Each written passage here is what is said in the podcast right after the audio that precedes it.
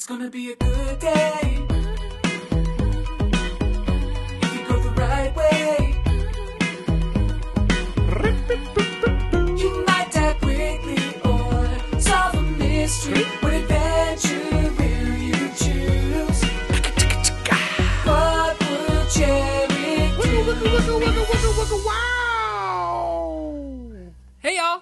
welcome back to What Would Cherrick Do? This is a Choose Your Own Adventure podcast, in case you didn't know. I am Chad. I am Eric. Hey, welcome Eric. Hey, it's good to be here, Chad. Good to be back in the studio. Yeah, good to be looking at your face through two microphones. Yeah, that's kind of weird, but It's fine. It works. I can still see your right eyeball, so it's all good. Ooh, nice the wink. best one. Rawr.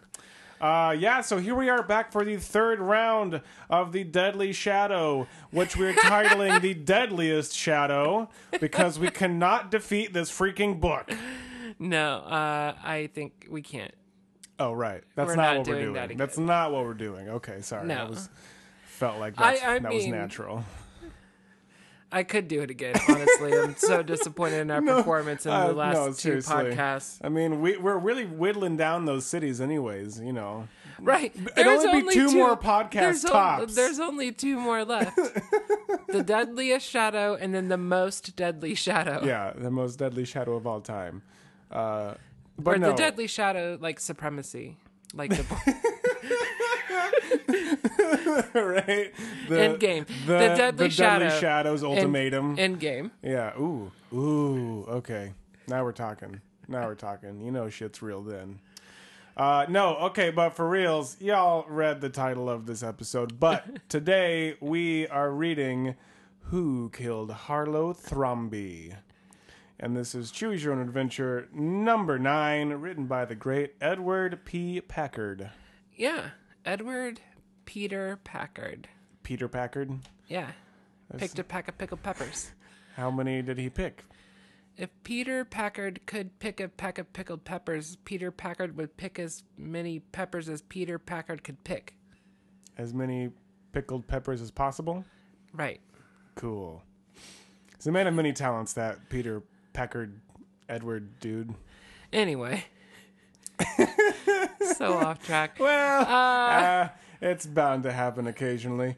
So yes, uh, classic murder mystery here. It sounds like it. and uh, yeah, I think it's gonna be really good. Sounds like a really Um, uh, detective-y. There's like a magnifying glass on the front with some brandy that's probably poisoned, some fingerprint ink, and a dead body. Oh, it's gonna be great. I'm very excited.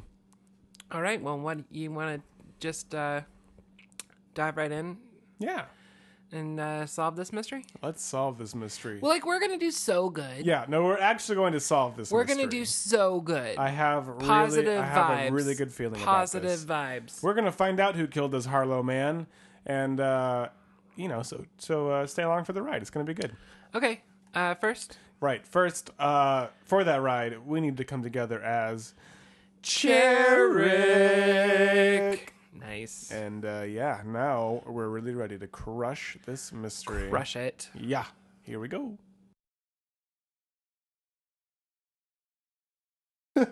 oh, Chad, please be clearer about which choice you want to make. What? I don't know what you're talking about. I have not prejudged this choice. I am Not ready bit. for a fierce debate. Me too. It's going to be really fierce. I can already feel it. But first, a little backstory, folks. Let us catch you up here. So, uh, about a year ago in in this Cherrick's life, uh, a robber climbed into our Aunt Miranda's window, and she screamed, and she was, you know, she was terrified, and she said, "Get out!" And he did, but he took her pearl necklace with him, of course, because he's a robber. Uh, the next day, we were kind of perusing around Aunt Miranda's house because we were kind of curious as to, you know, who this was and why he wanted our Aunt Miranda's necklace. And we found a beer bottle in the bushes. And we decided, well, Aunt Miranda does like to booze, but she isn't the type to toss the bottle out the window. That seems careless of her. She recycles like any decent person. So, uh, we thought that this might be evidence, and we took the bottle to the police. And sure enough, they got the fingerprints off of him, identified the man, and now he is safely behind bars. Or he was, because that was a year ago. Since then, we have become quite the detective, and we've gained a reputation uh, uh, amongst the city that we live in. We now have a magnifying glass, fingerprint kit, and most importantly, a cassette recorder. And we're ready for business. Uh, so, you know, over the past year, some of our friends have become detectives too, but they're amateurs, so that doesn't bother us too much, except for that frizzy haired girl down the street, Jenny Mudge. Sometimes we think that she's even smarter than us, but we don't think that too often. Anyway, It can't be true. yeah, she's a competitor, and look, we decided to be a detective first, so whatever. Whatever, Jenny Mudge. Uh, but now we might have our first major case in in uh, in our detective career because Harlow Thromby, president of Thromby Plastics Company, uh, just called us this afternoon and asked us to come to his house at five o'clock sharp. And he mentioned that he's heard that we have sharp eyes, and that is exactly what he needs right now. And he thinks his life might be in danger. Bum, bum, bum. The plot, I would say, thickens, but I guess it really starts. The plot begins.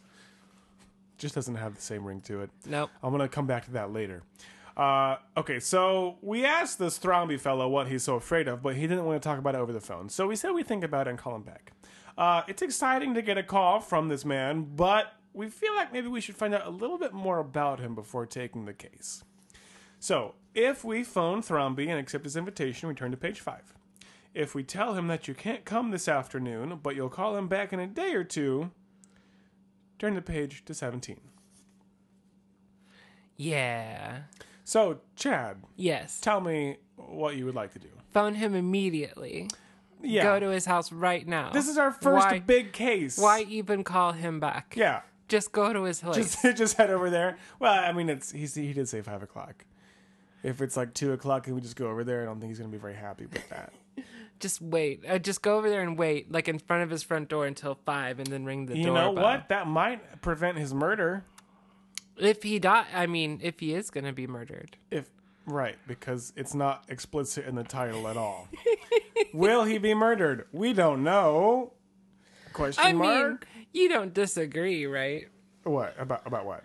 Just calling him right now. Oh no, I don't think that. Yeah, I don't think that we should wait, Wait and then call two him days. back. Yeah, I mean, I think maybe some information would be all right, but we already know that he's president of the plastics company, and I feel like we can gain a lot of information about like just by meeting. If we him. make him wait two days, he'll probably just go find someone else. He'll You call know what Jenny I mean? Mudge. Probably. Yeah, and we don't want that. That's what I'm saying. This is our first big case. We just gotta, you know, we gotta jump on it. It's no time to think about this. We gotta just embrace it. Yeah. So let's do it. Okay, well, let's do it. Let's turn to page five. Bring, bring him. You know. Okay. Well. Hmm. Straight out the gate, I feel like we have our suspect list. We've been introduced to several ancillary characters, um, only by name, not by actual introductions at this point. Right. So uh, we ring the doorbell exactly at 5 p.m. per our plan, and uh, Dr. Harlow Thromby, or Doctor, Mister, I think I it's just. Mister. It's the other guy who's the doctor. Uh, Mr. Harlow Thromby opens the door, introduces himself, and we introduce ourselves. And he says, Before we go inside, why don't I take you on a quick tour of the grounds? Great. And so he's taking us on a tour of the grounds. I mean, immaculate, you know, mansion, etc., etc. And uh, and he says, "I think that my life is in danger." And we're like, "Yep, mm-hmm. You told us that on the phone." He's like, This much we know. he's like, "Well, I think it might be my wife who wants to kill me." And he's like, I don't understand because I try to take really good care of her and I buy her all these expensive things and I take her on trips around the world. And like, she even has like two pianos, like one concert grand for herself and a smaller one for guests. And I don't understand why she would want to kill me.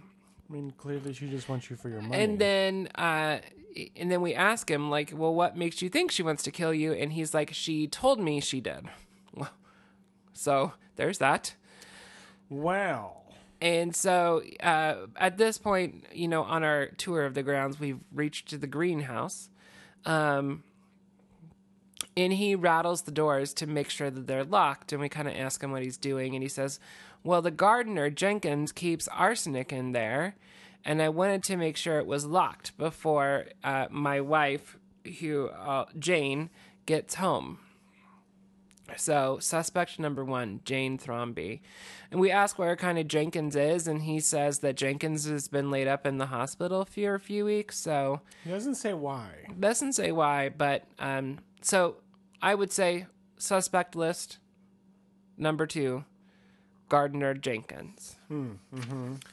we can't rule him out just yet. No, the gardeners are always suspicious. So he asked us to stick around and meet Jane Thromby when she gets home from playing her concert. She'll be home at about 6 p.m. Uh, so we said we'd be happy to. In the interim, three more people come pulling up the drive in a red sports car. It is Dr. Robert Lipscomb. Ooh, Dr. Um, Robert. He uh, says, uh, Dr. or Mr. Thromby says that Dr. Robert Lipscomb Ooh, Dr. Robert. is coming to dinner tonight along with uh, his niece uh, Angela and his nephew Chartwell. Um, now he feels like Angela and Dr. Robert Lipscomb Ooh, Are- Dr. Robert. um, potentially an item, and he thinks they might get married soon. So he wanted to have uh, Dr. Robert Lipscomb op- Ooh, Over. Dr. Robert. over is it- early is and to now? play a few games of pool so he can get to know the man better if he's going to marry his niece, you know? Wait, so Dr. Robert's going to marry the niece? Dr. Robert is going to marry Angela Thromby. Okay, heard. Um, and so, uh, Dr. Robert Lipscomb, Ooh, Dr. Robert. I waited that time, uh, is pulling up the drive and, um, and uh, Harlow Thromby asked us if we would. He said, "You can come in. I mean, you're welcome." He's like, "You're welcome to just kind of take a you know tour around the house, poke around a little bit, um, or you can come play pool with uh, me and and Robbie, um, you know, if if you'd like to do that. So that's our choice. Uh, if we like to just look around the place. Oh, the only other person in the house right now is Helga, the cook. The cook. So if we decide to look around the place, we turn to page eight, or if we decide to play pool with Harlow Thromby and Dr. Robert Lipscomb, we turn to page 12. Dr. Robert. Are you going to do that like the whole time? Probably. Got Or maybe it. not. Or maybe this will just be it. Okay. Um, I just wanted to be prepared. if if it strikes me, uh, so Chad, yes. Eric. how much do you think there's going to be like? No one's been murdered yet. Nobody has been murdered. So I'm just curious as to like what we would potentially find searching the house right now. Well, we could go poke around Jane's belongings to see if she has some, you know, arsenic hidden away, Well, I suppose that's true. or a gun, or a knife. that would be a good her place to start. in her side table drawer. Uh, we could, if he's worried about arsenic and being poisoned, we could go talk to the cook to see if she Mm. knows anything. mm-hmm. Um, and also just get a layout for the place, right? Well, he already took us on a little tour, right? Of the outside. Oh, of the grounds, yes. Yeah. Of the coffee grounds. Um I just think maybe it might behoove us to get to know some of these ancillary characters a little bit better so that we have a deeper understanding of who would maybe actually want Of, like, to kill potential this man. motives? Yeah. Cuz at this point like even Angela, his niece, and Dr. Robert, ooh, are, are like they're on the list. Yep, as well as Chartwell is on the list. I mean, everyone's on the list. So far, Everyone's on the list. We But- got Helga, but- yeah. Jenkins, Jane Thromby, Dr. Robert Chartwell, Chartwell or Dr. Robert uh, And his his Lipscomb. Yeah, and his nephew. No, our nephew Chartwell Thromby and our niece Angela Thromby, Oh. or Harlow Thromby's nephew and niece. Okay, they're both hit. Okay, I was really confused. Yes, all those people, and we don't know anything about any of them. Nothing about any of them. We only except have- for Jane told Harlow that she wanted to kill him. Right. We well, we only have Thromby's uh, interpretation of them and and Right. his yes his opinions and his thoughts and his feelings um i guess what i'm saying is maybe it'd be better for us to interact with some of these people Okay. how do you feel about that how does it make you feel chad I think that that could be a good idea right now. Like you said, no crime has been committed. So, uh, it'd be hard for us to kind of glean any information. I guess the only thing I would hope we would do if we just poked around was to interview the cook. yeah Um, but who knows if I mean that's not the choice to go interview the cook, right? So who it's to knows what would happen? the house yeah but you're right like there are potentially things that we could find that would maybe lend a clue to a potential murder I kind of hope that we're all at dinner together and he just keels over dead. Like yeah that's kind of what I hope happens. it's the classic uh, trope And like we're all right there in Yeah. the same room and we're like nobody leaves until I solve this murder. Yeah, very Poirot style. You know, like Clue, Yeah. Oh yeah. Oh, the movie, I love Clue. not the board game. Well, nobody killed over at dinner, but I understand what you're talking about. The killer is in the house. But this is how it really happened. Uh, okay, so we should we should play some pool. Play some pool? Yeah. Right? Sure. Okay. We're probably really good at it. We probably are. We got skills. They're multiplying. And and we're losing control. All right, So we're we're- going to turn to We're gonna 12. lose control on page twelve, everyone. Get ready.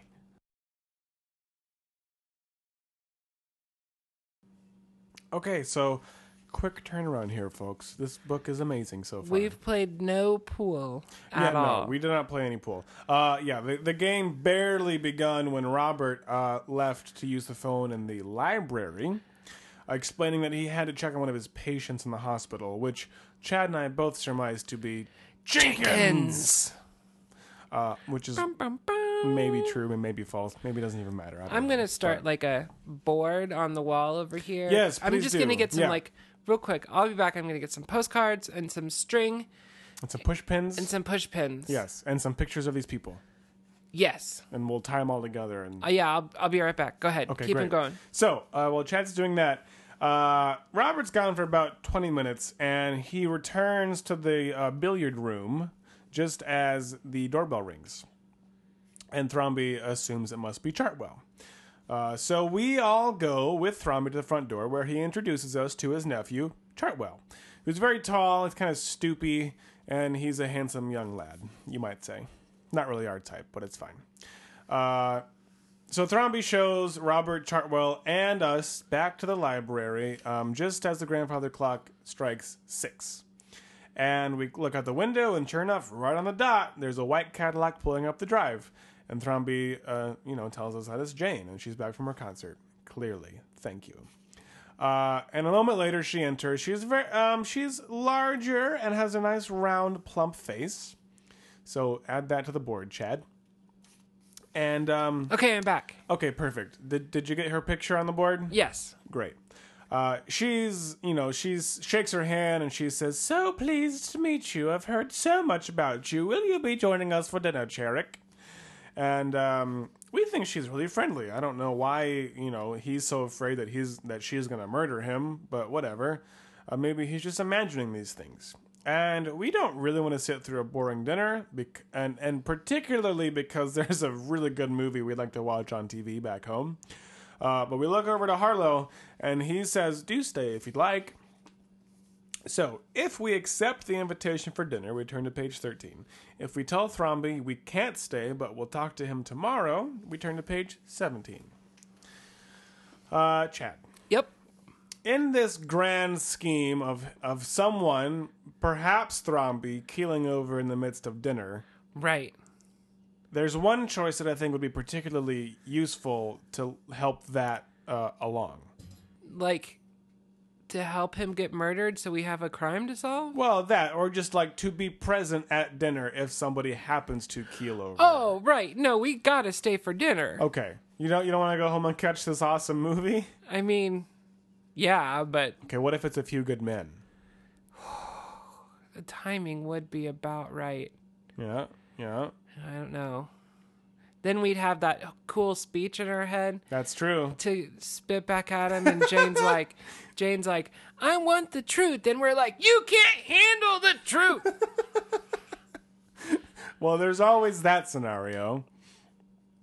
Do you think it's important enough to leave? no, I think we gotta stay for dinner. Like the, I, I think, think- the choice is pretty Yeah, clear nope, here. I think dinner time is super important. Plus, I it's gonna like be like a super tasty meal. everybody, and we do not want to miss out on that. Everybody is going to be there. Mm. Sans, Jenkins, and Helga. yeah, she prepared the meal. What if Jenkins is like in disguise or something? What if Jenkins is Helga? What if Jenkins is Dr. Robert Lipscomb? What if Jenkins is Jane? Too far? Too far. Okay. Well, that would be intriguing if he was Dr. Robert. I don't think that he is. I feel like Harlow Thromby would be clever enough to realize that. I do have a little map. That's great. Of the suspects That's gonna be really helpful. here. I can feel it. Okay, well, let's go to dinner and turn to page 13. Yeah, this was a uh, action-packed, like Yeah. three pages of text. For the not a lot that happened in all the previous choices, a lot happened in this one. well, uh, we officially have a murder on our hands. Bum, bum, bum. Okay, He died. It's about time.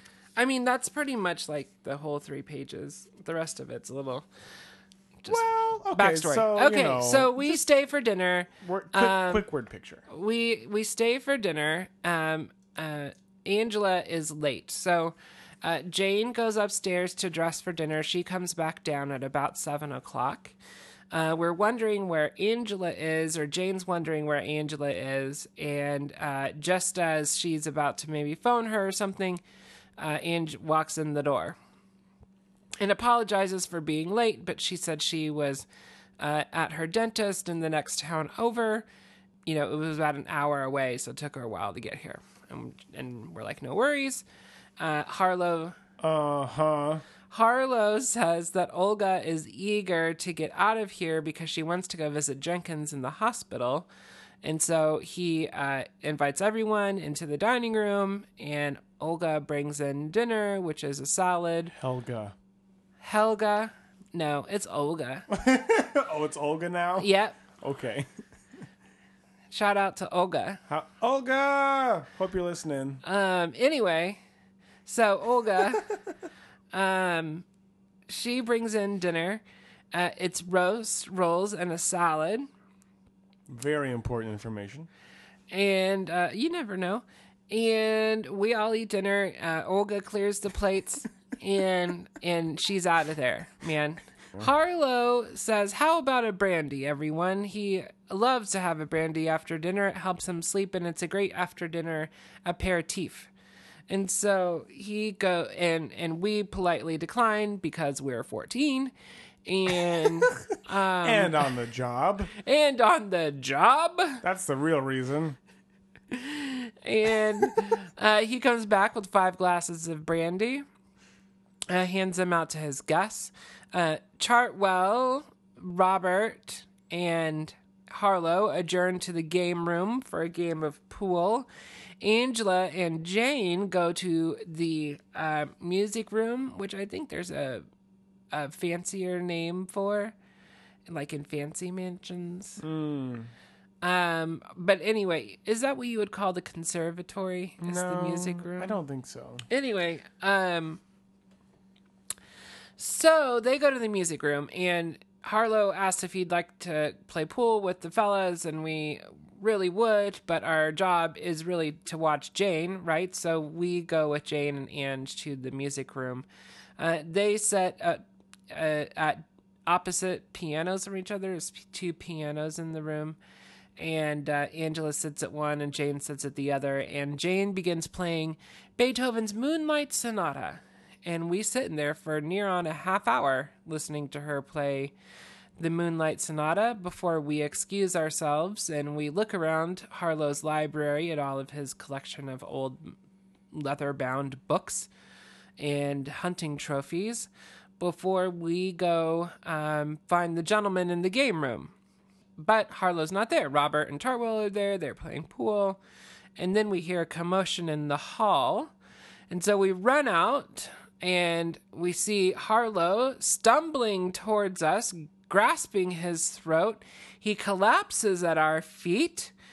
And, and, you know, through just like he barely gets out, I've been poisoned.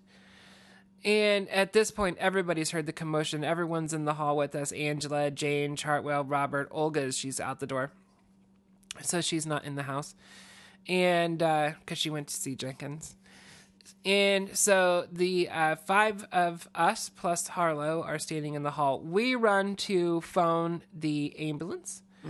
Um, and we get back, and Harlow, uh, we we ask Harlow, "Do you know who poisoned you?" And he said, "It, it was." And he dies. Of course. Um, and so we know from being a master detective um, that we better get some information now before the cops get in here and muck it all up. And so here's our choice. Uh, let me find the right page. If we decide to talk to the witnesses one at a time, we turn to page 19. If we decide to talk to them as a group, we turn to page 20. Hmm. Oh, we also uh, find the open ban- uh, brandy bottle in the pantry. So we, we have that. Ah, the open brandy bottle. Well, I think it would be best to interrogate these people as a group. Why? Why, you might ask?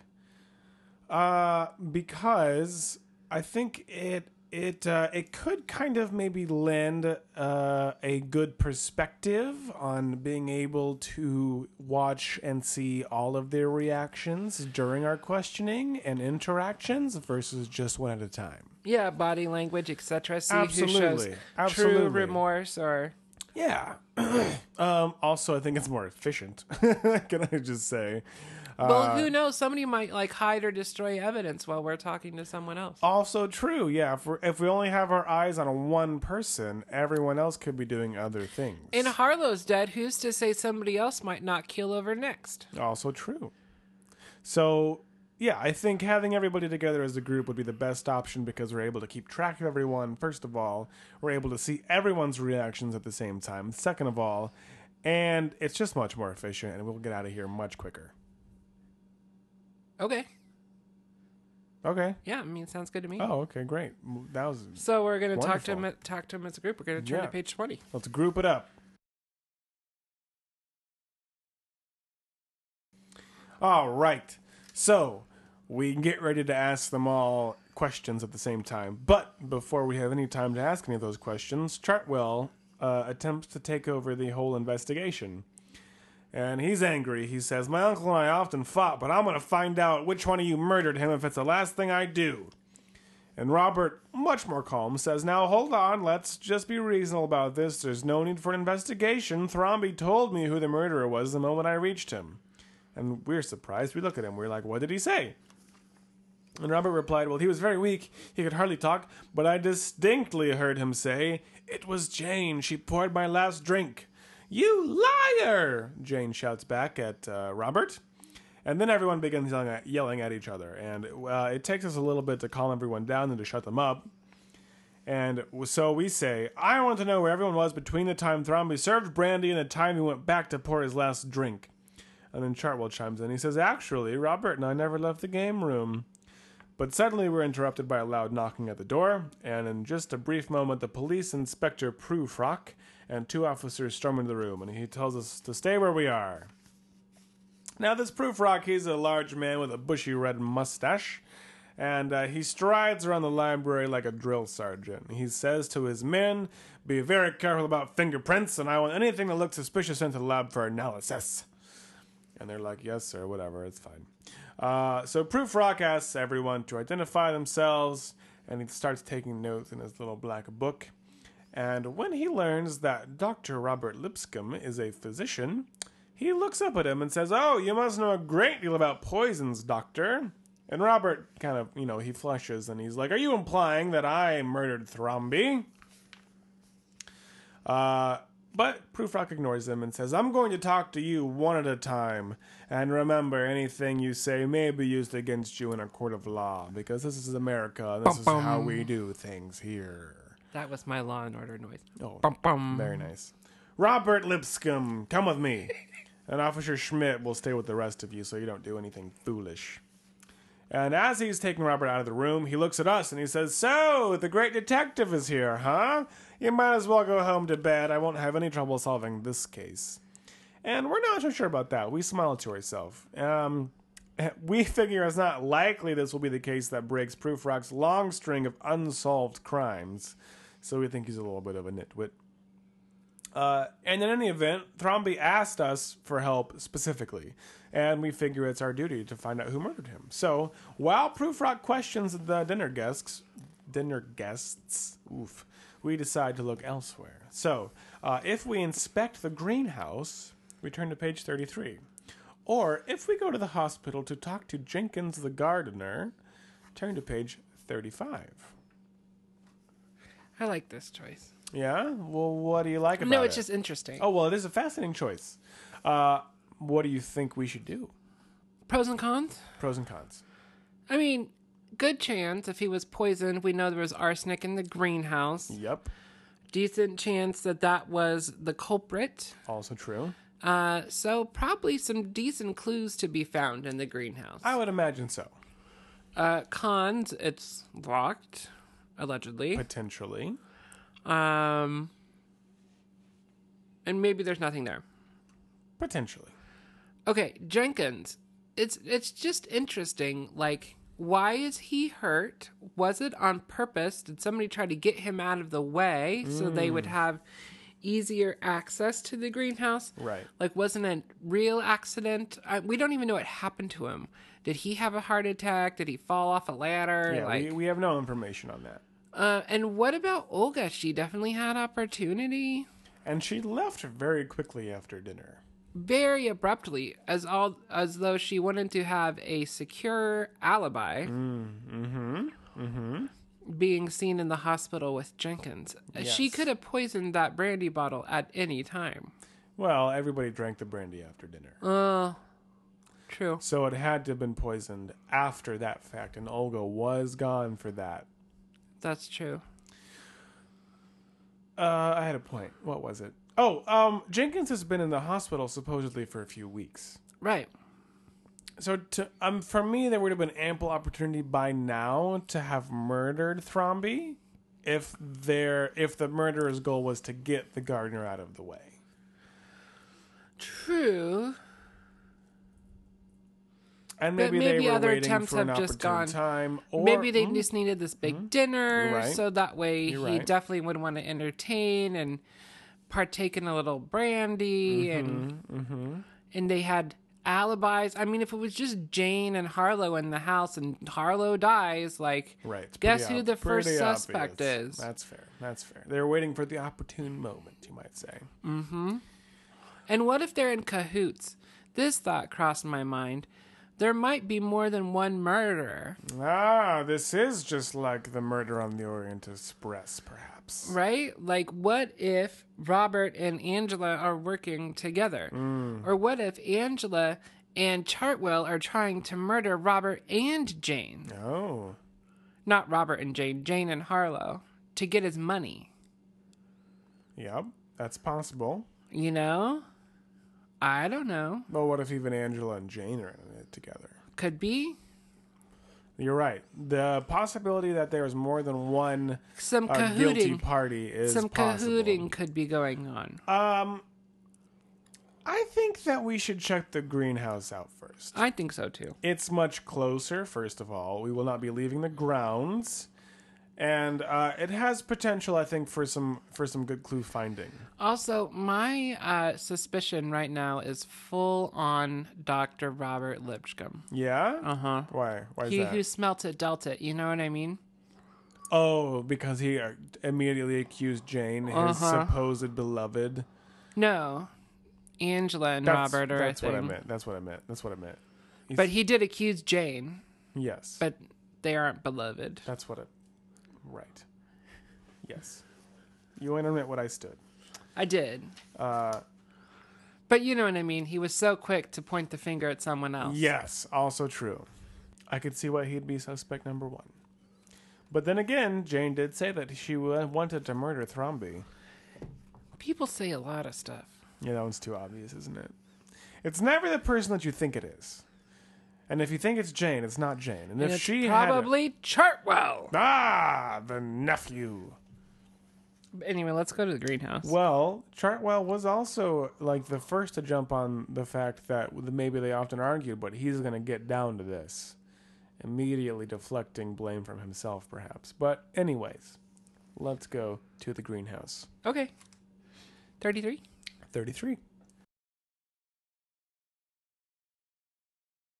So, we go check out the greenhouse. Just like we said we were gonna.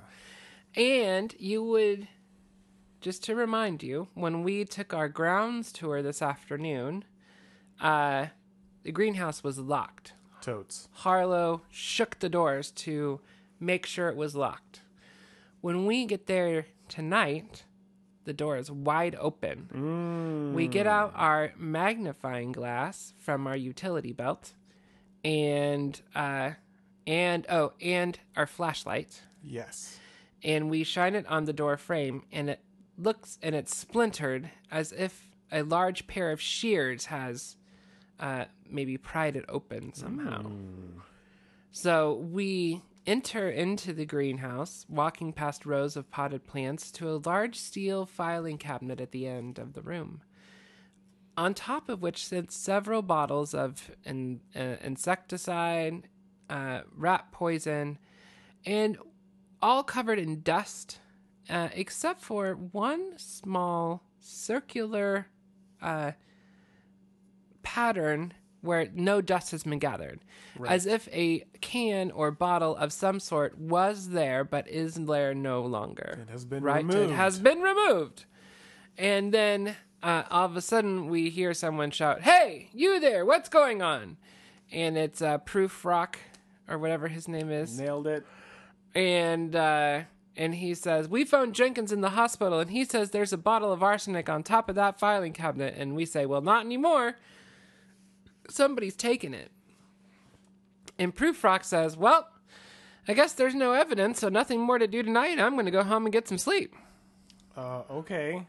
And we kind of wonder why he hasn't solved the crime yet. Right? Why is your streak so bad? Oh, maybe this is why. Anyway, here's our choice, since we are a better detective than Prufrock. If you check for further for fingerprints and other clues in the greenhouse, we turn to page 37. Yep. If we go back and check out the pantry, we turn to page 40. Oh, the pantry. The pantry where the brandy bottle was. yes. What do you think, Eric? Well, I think that we could maybe find some more clues around the greenhouse. Chances are this person wasn't particularly um, efficient. They all seem like rather, um, what do I want to say? Noobs, noobs, noobs at, at Noobs at at a crime. murder. Yeah. So, um, also, you skipped the part where, where Prufrock mentioned that it couldn't have been Jane because she had keys to the greenhouse. Oh, right. Which and I she would have just unlocked the greenhouse, not very broken in. foolish. That's like the first thing that you would do to, to point suspicion elsewhere is to not use your key but to break in. This is why, uh, point B, why he is a bad police Yeah, officer. it's like you just jumped to a major conclusion here. It's not like she couldn't possibly have been crafty enough to think of that. You know, like, anyways. Um, I mean, really, Like, I, we could find the garden places, we could find the gardening shears. Yes, I mean, we could find things in the greenhouse, and we could find things in the pantry. I'm sure, or maybe there's nothing there. I don't know. Well, because the dude Harlow got the brandy out of the pantry, Right. and the glasses. so there couldn't, like, there wouldn't have been anything there to maybe arouse his suspicion. I mean, are we thinking that we'd find the arsenic in the pantry I or don't something? know. See, that seems very obvious too. Like, why would you leave it right where you used it? Like, it can't. I don't think it would be in the pantry. I think that we should hang out in the greenhouse and look for more clues. I think so too. okay. Well, that's what we are gonna do. What if we? What if Prufrock did it? Well, that'd be a twist. He's pretty quick to. Well, that's true. But what sort of motive does he have? Maybe he's never solved a crime because he commits them all. Oh, whoa, whoa! Thinking outside the box, Chad. I like it. I like it. He Right? He's just hiding behind If that big bushy mustache. if he solved his. the crimes, he would be in jail because he's the perpetrator of. He's like the kingpin. Hmm. Nobody would ever suspect the chief detective, Nope. even if he never solved a damn case. He's just a bumbling idiot. Or is he? Bum, bum, bum. Hmm. This is good. To, you should write him down in your suspect list. Yep. He's going down. Okay, where are we going? 37. Great. Oh boy. Well, this just got really interesting, Chad. Uh huh. So, we take some fingerprint impressions, and most of them are all the same thumbprint. And it's, of course, Jenkins, the gardener, we assume. Because he is the gardener, and this is the greenhouse, and this is where he. That would make a ton of sense. Yeah, it's just common sense, which we do know isn't all that common. But still, all the same, it's mostly probably Jenkins. But we do find a fingerprint on a bottle, on the bottle of rat poison next to where the arsenic was, that is different than the rest of the fingerprints. So the next morning, we drop off those fingerprints at the police lab and head back to the Thromby house. And Olga meets us at the front door, and she uh, shows us into the library where everyone else is waiting because Inspector Prufrock asks them to meet him here at 9 o'clock sharp.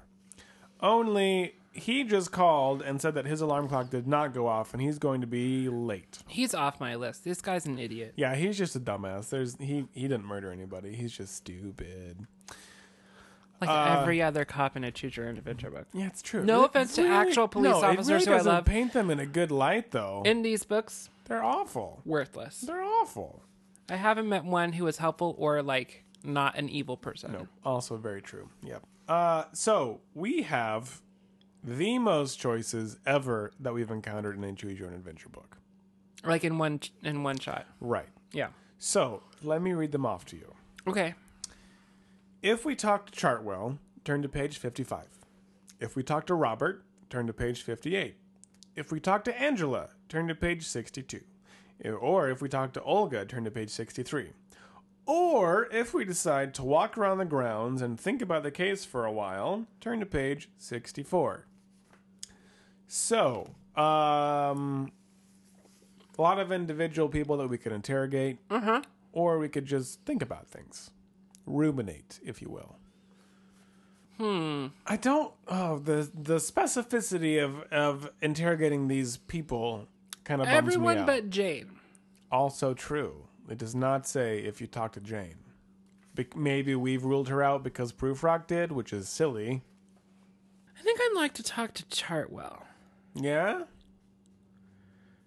He's your number one right now. No. You just want to talk to him. Robert's still my number one. Well, what would Chartwell get you? Well, Chartwell and Robert were allegedly in the game room together. True. Chartwell would be able to confirm if Robert like left the room for another phone call or something. well, wasn't it Chartwell that said that he and Robert were in the billiard room the whole time? I don't remember. One of them said that they were both in that room the whole time, and I'm pretty sure that it was Chartwell. Oh, damn. Well, Angela and Jane were playing tunes. We could hear the music. Well, technically, only Jane was playing the tunes. Or maybe only Angela was Or, yes. switched. Or they switched. because they're cahooting. Yep. Or Olga was running out quickly last night. We could talk to Olga about these things, and maybe she could Maybe she inform us snuck of- back in. Maybe she snuck back in, and maybe she could tell us something about Jenkins. Mm, maybe she just knows more about what's actually going on here. Maybe, or maybe we should just think about things. No, You don't like that idea. I don't like that idea. You don't like that idea at all. I can tell. We need to pick a person. Um, I guess I I am more interested in talking to Olga, or perhaps Angela. I think Olga. You yeah. I feel that. you're in for Olga. I feel that. Okay. Well, let's let's give it a shot. Let's turn to page sixty-three.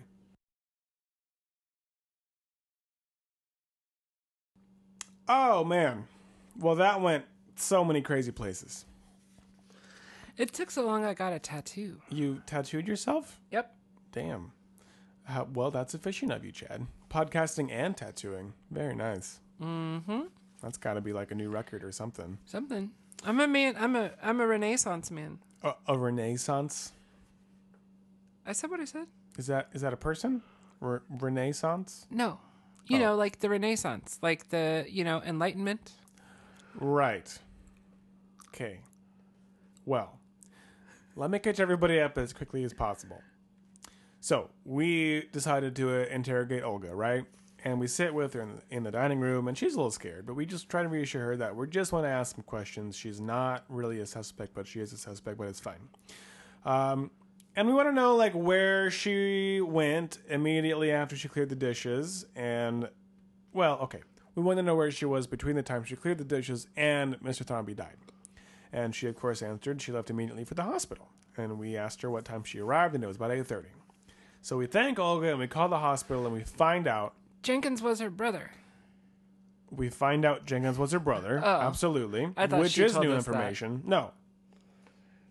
Uh, she said Helga did visit her. Olga did visit her brother the night before. Oh, okay. Uh, so yes, they're siblings, and she did arrive at the hospital at 8:30, just like she said.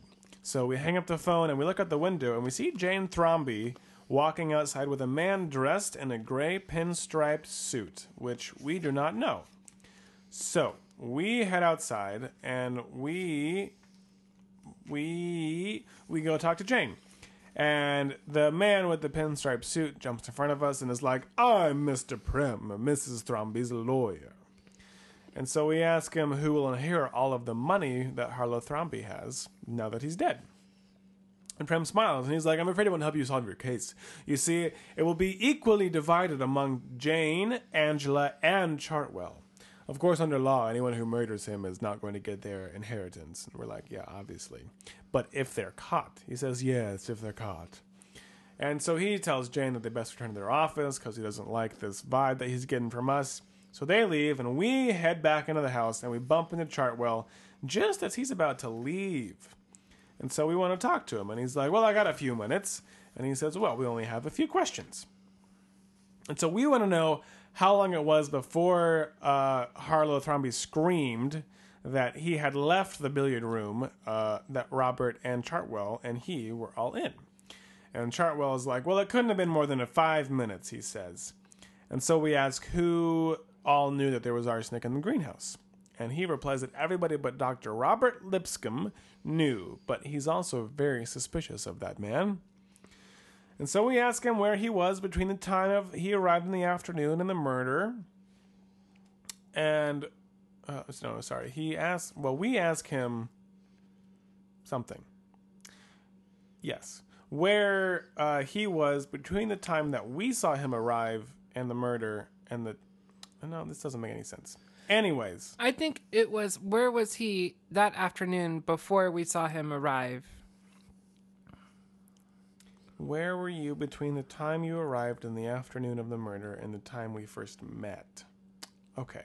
Yes. Thank you, Chad. Mm-hmm. And he's like, Well, I saw you as soon as I arrived at the house, but I'll let you know that I saw Robert heading into the house from the direction of the greenhouse. And I think he's the one who broke in and took it. And we're like, Thank you, it's fine. You can leave us now. How would he have taken it if he didn't know that it was there? Because you just told us that he was the only one who didn't know that it was there. But maybe he figured it out. Whatever, it's fine. So Chartwell leaves. And as he leaves, uh, Prufrock runs in from the library and he's like, I've solved the murder. And we're like, oh, how interesting. Who is it? And he replies, well, you may have heard that the murderer poured arsenic in the Thromby's brandy bottle. And we found that Chartwell broke into the greenhouse using a pair of gardening shears to pry the door open because we found the shears in his car and the blade points match the marks made on the greenhouse door. And we're like, I wouldn't be so sure of yourself, Prufrock, but he is. And he sees a car roar down the driveway. And he's like, Whose car is that? And we reply, Well, I'm afraid it's the person that you think just, you know, did the murder. And so he rushes outside and he jumps behind the wheel of one of the police cars, but he can't find any keys. And so he screams, Where are the keys to this car? And one of the policemen rushed out from the house holding a set of keys in the air. And he's like, Well, you told me never to leave them in the car, sir. And so, you know, they bumble and they drive off after Chartwell. Uh, but we remain. And we kind of shake our head in disbelief because he's just so absurd. And it's just as likely that anybody would put the shears into Chartwell's car uh, as to like he just left them there himself, being the murderer, Right. because that seems pretty careless. Like they frame job. I I just Exactly, read yeah. frame job the whole time. straight up, like who would be stupid enough to use the gardening shears to pry open the greenhouse and then just put them in their own car trunk? Once again, Prufrock is a dingus. So, uh, what do we do next? Let me tell you. We go home, and we got some some work to do there before lunch. And by the time we get back to the Thromby house in the afternoon, no one's at home. And we ring the doorbell, but nobody answers, and so it's unlocked. And we step inside and we walk down the hall to the library, and suddenly we feel a gun to our neck. And it's behind us, obviously, and a voice says, Don't move, don't look around. And the person shoves us into a chair, and we don't resist as that person wraps a towel around our head so we can't see anything and ties us to a chair. And as we're sitting there, we hear papers rustling, and we know that somebody must be searching through Harlow Thromby's desk.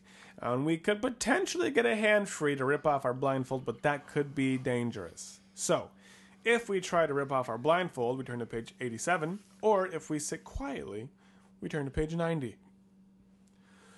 Whew. Chad, Yep. What do you think we should do? I want to break free. I want to break free. I want to break free from this towel and let me see the guy who murdered Harlow Thromby. Yeah. Okay. I'm, I'm up for that. Like, just sitting here doesn't seem like it's going to do as much good. We might learn some. I don't know. Like we've just been like clue gathering. I'm. Yeah. It's time for action. It's time for a little bit of a bold move. I agree with that. Yeah. Okay, so let's turn to page 87. So we reach for our blindfold to try to free ourselves, Yeah. and then there's a sharp pain on the back of our head. Well, sharp, dull. I don't know. We got hit with in the back of the head with a gun. Yeah. Uh, and we wake up uh, the next day with uh, bandages over our head. Uh, we're lying in a hospital room. The doctor comes in and explains that it's nothing too serious, just a few stitches. Uh, we'll be able to get out of there in the morning. Um, he says, Oh, they found this note next to you uh, when they found you. Ooh. And it's the note reads, "Drop this case, or next time you'll end up in the cemetery." Hmm. Uh, and we we understand that in this line of work, you know, death threats are pretty run in the mill. You know, you got to take chances. Um, but still, it would be probably healthier if we went ahead and solved this case in a hurry. And as we walk out of the hospital, our thoughts turn to Angela. You know, was she the one who took the arsenic, poisoned, broke into the greenhouse, took the arsenic, and poisoned the brandy? Now, so if we decide to investigate Angela, we turn to page 94. Right. However, the other choice, if we decide it might be a good idea to check in with Jenny Mudge, our friend, fellow detective, and uh, arch nemesis, Yeah, I don't know if friend is the correct we turn to page 95. So we could call in for an assist on this, or we could follow our hunch and investigate Angela. Now, let me tell you something. Yeah. I've I've been keeping a, a list here. Yeah. Of all the clues that we've read, Yeah. you know, all the who pointed to who. The only name I have nothing written down next to is Angela, Yeah. She's kind of a blank slate. which just to me makes her all the more suspicious. Yeah. Yeah. Like everybody else had motive. They found the shears in Chartwell's car, and Robert knows about poisons. And, you know, Jane said she wanted to kill her husband, right? Right. Uh, but Angela had ample opportunity. She was in the game room with Jane, or the She- music room, but she was not well, playing the piano. She also showed up late. She showed up late, an hour late. Yeah. So ample opportunity to break into the greenhouse after Yep. we were last Yep. there And stash the shears and her. and stash the shears in and her- Chartwell's car Yep. Yep. Yep. and slip out to poison the brandy. Now, is Jane in on it? Potentially. Potentially. Jane and Angela, and they could be trying to frame Chartwell Seems to be so that way they get a larger cut of the inheritance, which would be split three ways between them. Right. But if they can frame Chartwell and get him arrested, A half is much more than a third. a half is much more than a third. Yes. So, well, the, okay. Now, does that mean that it would be a good idea to go investigate Angela That's what I think. after getting a death threat? Hey, we get death threats every other day. Okay, you're right. And I don't think I really want to involve Jenny Mudge. That seems kind of ridiculous. Like we I don't think we like got her. this. We don't want to have to rely on another so detective. So far, I think we've. What about those prints we sent into the lab? Whatever, Yeah, you know. I don't know. Yeah, we haven't heard anything back about that.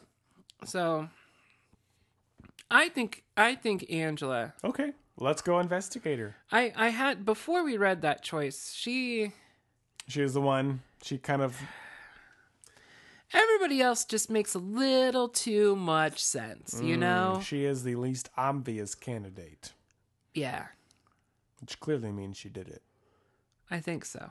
Okay. Well, hey, I'm I'm open to going and finding out. Okay, so we're gonna turn to page ninety-four. Oh yeah.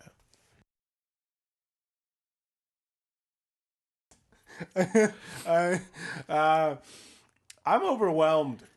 Are you? I am overwhelmed, Chad. Overwhelmed. Do you want? Can I? Yes. Okay. I'm just. So I'm still in we shock. decide to investigate Angela a little bit more. Uh, so we go to the dentist where she allegedly had that dentist appointment the day of the murder.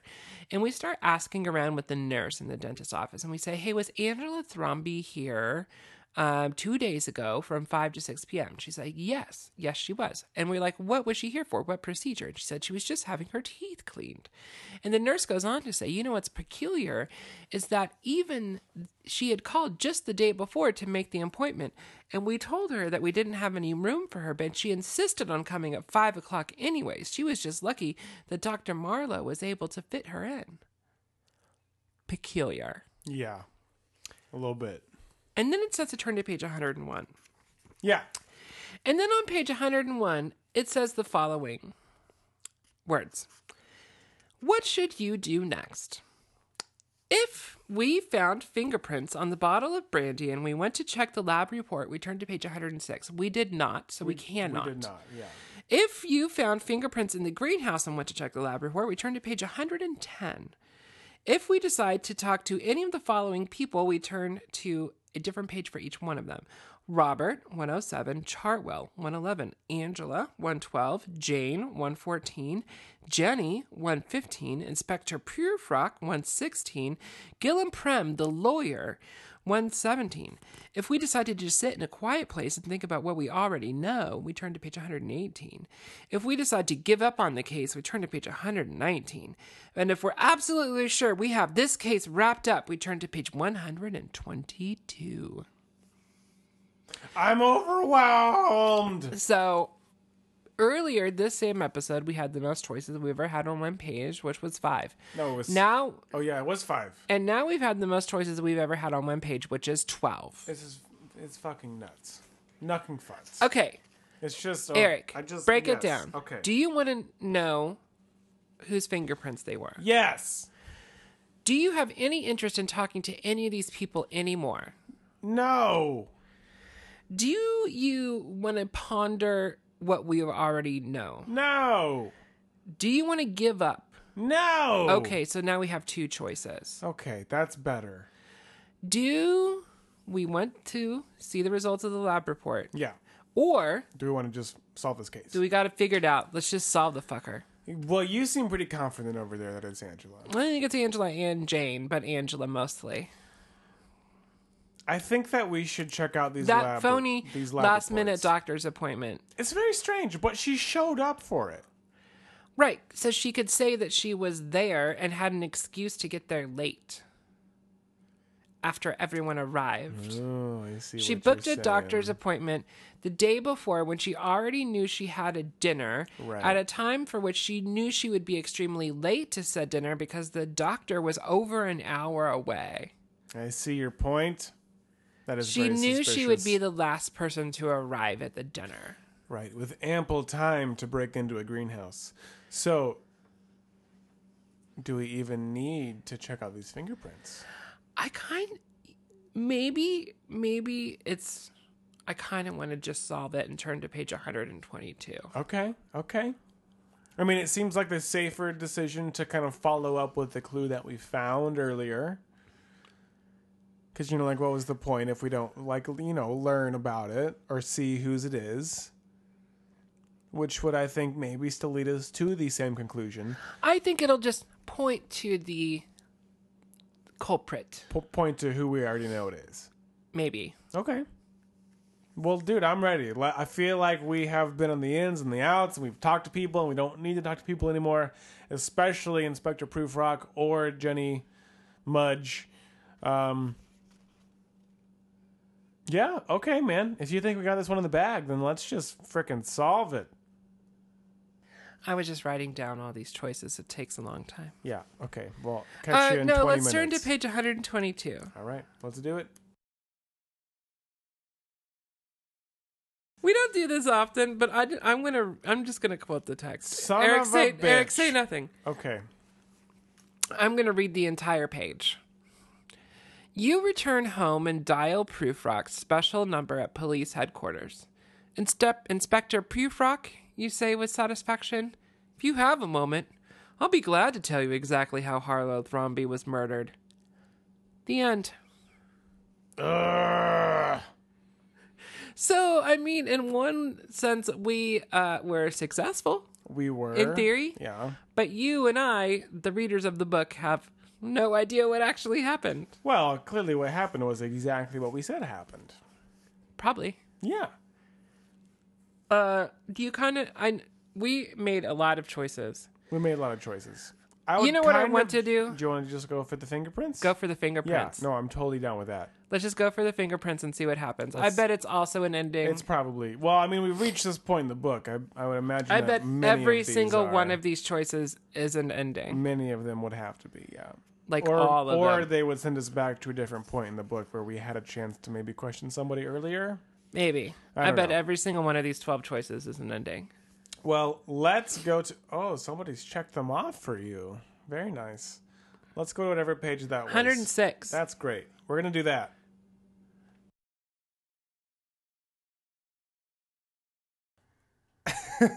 okay. So we go to the lab, and it identifies most of the prints in the greenhouse as belonging to Jenkins, the gardener. There was a set of prints we found on the can of paint that belonged to Jane Thromby. Uh, the thumb and fingerprints on the bottle of rat poison belonged to Dr. Robert Lipscomb. And a set of prints on a magnifying glass are identified as Chartwell's. This lab report tells us something, but we need more information to solve the murder. And that leads us back to page 101, which is what should you do next? Solve this, bitch. Blah, blah, blah, blah, blah, blah, blah, all these damn choices, blah, blah, blah. So, uh, that didn't really tell us much at all, I don't think. I mean, maybe it did. The the one person Still Angela s- missing. She's not there. But how? Why would everybody else's fingerprints be? This must have been like everybody was in on it. This is totally like murder Everybody on was like Express. trying to kill Yeah, this guy. They were all trying to murder this Thromby character. But what should we do? Like, do we just sit in a quiet place think. and think about it? Yeah, that's what I think we should do. Yeah. Okay, that's kind of what I was thinking. Because I don't really want to talk to any more of these people. No, I'm sure it just says we learned some information. And then what should you do next? Right. So we don't want to give up. So let's turn to a quiet place and think about what we want to do next and what we already know. By turning to page 118.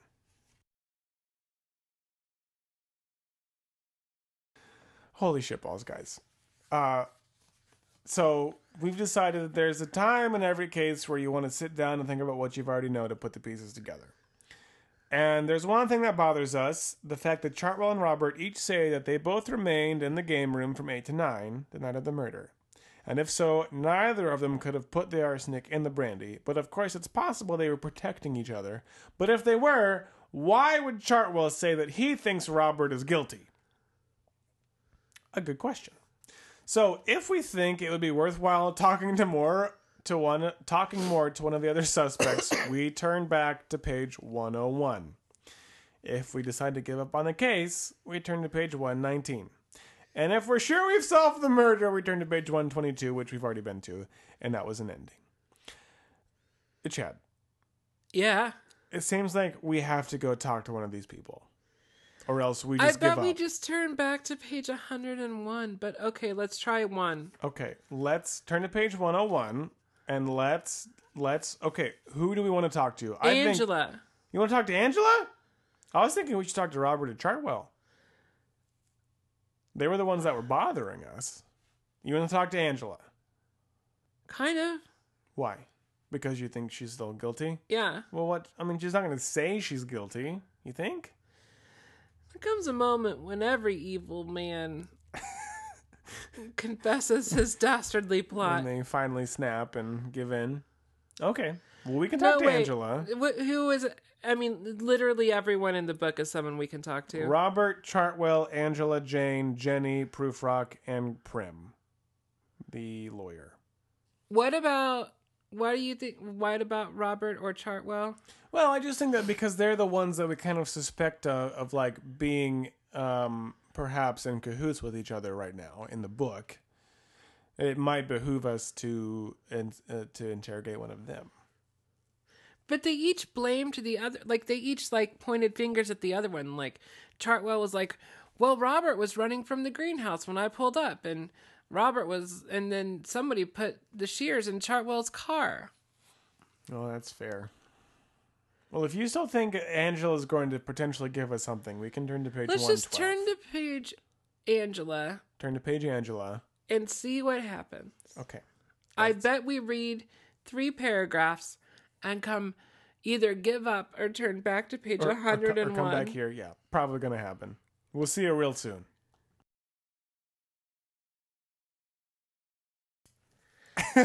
Okay. Okay. So we don't need to get into the nitty gritty of this conversation, but We were right. we were right. Essentially, it comes down to the fact that Angela uh, made the alibi at the dentist, so it was certain that she could not be blamed for getting the poison from the greenhouse. But we knew that she and Robert were in it together, and that Robert got the poison from the greenhouse and poisoned Harlow Thromby for her. No, he got the arsenic. She did the poisoning. He got the stuff, I think. Oh, I'm sorry. That that's what I meant. Yes, he provided the arsenic, and she poisoned him because they were both in the billiard room, and Jane was at the piano. So Angela was the only possible one who could have left and poisoned the brandy. Yeah, but she, of course, tries to blame Jane. Like, no, Jane left, and I took over playing the Moonlight Sonata. Right, and we're like, really? oh, really? Why if that's the case, that there's a a piano There's a piano Yeah. right here. Why don't you play it right now? And she's like, "You bitch." Um, and so you know, she's like, "Why did I get mixed up with a Robert? He's such an idiot." And we're like, "Well, you got plenty of time to think about that." And she says, "Well, you don't have time to think about anything." And she pulls a gun on us, and we realize too late that we've ignored a very important rule for detectives, which is never trust a murderer. and we're shot. There's a nice picture of her shooting us, and we have a bullet hole in our chest in this picture. And that's the end. Okay. So um, we I'm found a the little murderer, upset but we died. that we died. Yeah. I am pretty happy that we had it figured out and we're pretty correct. Yeah. Is that For the uh, most part. Is that enough to be satiated with this adventure? What are we going to turn back to page 101? We could. Nope. There's at least seven more people that we could interrogate. No. I'm sure one of them leads to a happy ending. No, I don't, I'm good. Yeah, I'm good too. This was a this was a fun It's a book. fun book. This was a fun book. It had a lot read of great choices. we read a lot of that book. I think what I love is that once you get to page 101, that really does kind of become your endings, but it gives you the whole book to try and figure things out before you get there, Yeah. which I, think is pretty cool. Yeah, we had so many clues. We did, yeah. That was a really that was a unique adventure and um a, a very good one. I think it's one of the most popular CYOA books. That, Really? You know, Okay. I mean, I could see why. It's pretty fun. I mean, it lets you kind of try and figure things out for yourself versus just like. but now you know why why choices. the previous owner of this book checked off all the Right, choices yeah. on page He's 101. like, He's "Oh, like, I gotta keep going back to did this, uh, that, oh, crap." did that, did that, Okay. did that, did that.